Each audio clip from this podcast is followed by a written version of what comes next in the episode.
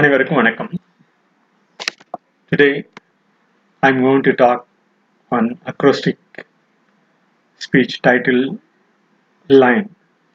Line we call an acrostic legacy into nanosystem or natural system. What is leg- legacy into natural or nanosystem? The natural systems what we adapt uh, ever since our knowledge incepted on this concept is growing forever and increasing its knowledge growing forever.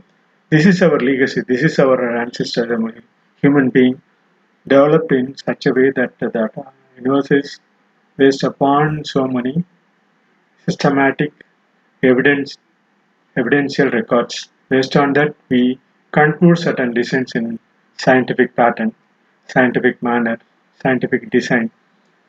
These are the astronomical facts. These are the astronomical units we measure ever since our uh, human knowledgeable society, that is 70,000 years ago, ever since we have been accumulating the knowledge of the universal uh, natural systems, what is called the legacy into uh, natural systems.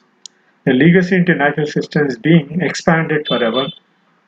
even if we take for example for the last 100 years it has been improving a lot in so many facts and design systems. Even in all this in systematic way we can even uh, prove all this in uh, systematic scientific manner to, to a certain extent. Still long way to go to understand furthermore. But anyhow we have to understand the basic concept based on this. We are removing the title today that uh, acrostic speech legacy into natural or nanosystems. What is legacy into natural or nanosystems?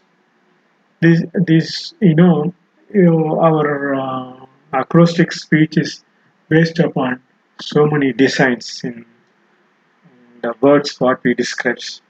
Words already we describe in so many ways as a the systematic way of the coining the words in the the meaningful sentences and speech from the words. What is in the alphabet? So we call that acrostic speech. No is associate. Whatever the things associate ever since our inheritors or ever since our ancestral period in the form of scientific and uh, religious. And all these facts into conclusions that is everything is being united and operated with the uh, universal systems. We, we cannot separate from our universal systems. It's being associated, the characteristics of human beings, what we have is regularly adapted our, our body systems. It's, operation, it's operating regularly. It's systemized into various forms of cells, structures, as well as in the universal systems. It's all the terminology we are given carefulness. So this is the acrostic speech we assign for this acrostic. The speech, you know, this is societal process. It's one of the process in which we speak. Societal process, effective educational character, hopefulness. These are the carefulness and hopefulness we are framing this acrostic speech for, regular understanding. This regular understanding of the universal systems. So today we call this uh, acrostic speech line this line you know this is a legacy into nano existence there are so many non-existence in the world what we call the chemical and physical nature. So what are the chemical and physical natures comes into being? A biological nature for our living things and living organisms in the you know in the uh, world in the earth. But all the other systems of the universe ever since the back big bang theory what we have been accumulating so many knowledge on the scientific informations. This legacy it is all these ecliptical galaxies we are having so many galaxies, Milky Way, Galaxy Way, and all this. It's framing a, a, a small, tiny article, nano articles, is being expanded into a Big Bang theory in so many ways.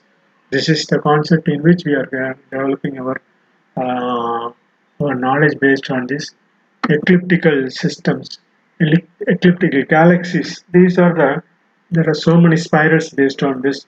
Based on this, the, the, our universal system is evolving They say, for example, for that uh, 1400 years ago, this eclectic system is formed. This is the universal knowledge for all human beings at present.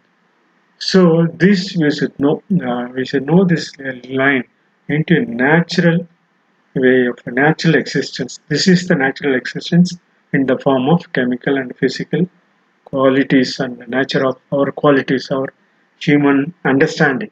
So with this, uh, just I coin this uh, clickable into line. This line we call it as uh, legacy into nano existence. The non-existence of the chemical and physical particles, what is actually is being Mm-hmm. Uh, expanded in the form of universal systems for the last 1400 days in the universal light systems. This, these are all the happenings. This is being divided and it's circulated on its own axis. On on this axis, it's moving away from and it's rotating on its own way. It's like like this. It's moving and rotating on its own way in so many ways. These are the symptoms in which we are we are having at present the physical structures of our ecliptic knowledges is the inception stage. Uh, after this, just uh, we have some legacy into nanosystems in the form of universal so many galaxies and the Milky Ways and the stars and the solar systems. What we are is we are one among the stars. We our solar system is based upon our rotation axis. What we have conclude at present. This is the knowledge we have at present. This is being expanded and exploded, circulating on its own axis on the basis of the movement, the solar systems for, all, for each stars and the solar systems. For each solar system is moving around its axis on the so many planets around it. So this is the normal knowledge we what we have at present. This is the line in which our natural existence is moving. There's a legacy into natural existence is moving. This is the concept we are promoting in this uh, action forum. Just uh, for understanding the educational concept at present level. There are so many ways people can describe in the form of various other factors, but in educational systems, what we are having at present here, a small tip knowledge on based on this, it's this universe system is moving around with the Big Bang theory of the black hole into a Big Bang theory, and then that is based on this, this 1400 billion, and all these years ago, this being evolved and formed into our solar systems. Based on that, we are going to elaborate little more in uh, this natural geographic on YouTube. Also, we are going to describe in this this uh, this case. So this is the systems in which our 8 billion years ago this Milky Way of our uh, galaxy system is being framed and formed. This is the Sagittarius top galaxy waves at the top of it. This is our Milky Way. These are all these are all happening of 8 billion years ago. These are the happenings around this world. So in this in this way, just uh, our uh, our nano existence of our basic cell system is just a nano existence of our, what we have at present in the system of our knowledge. This is our uh, nano existing cells. So our human body is consisting of like this. Just a little knowledge on the nano existence. This is the legacy in which our universal human being existence is being evolved and developed. This is, these are the facts in which we are moving ahead towards a uh, line in line. Towards a single line, we in our uh, societal part, we just uh, forwarding some message based on this legacy into natural existence. These are all the natural existence of the our universal systems, uh, with which uh, I am going to describe on, um, universal origin of universal resources what is being uh, elaborated by the National Geographic um, is being developed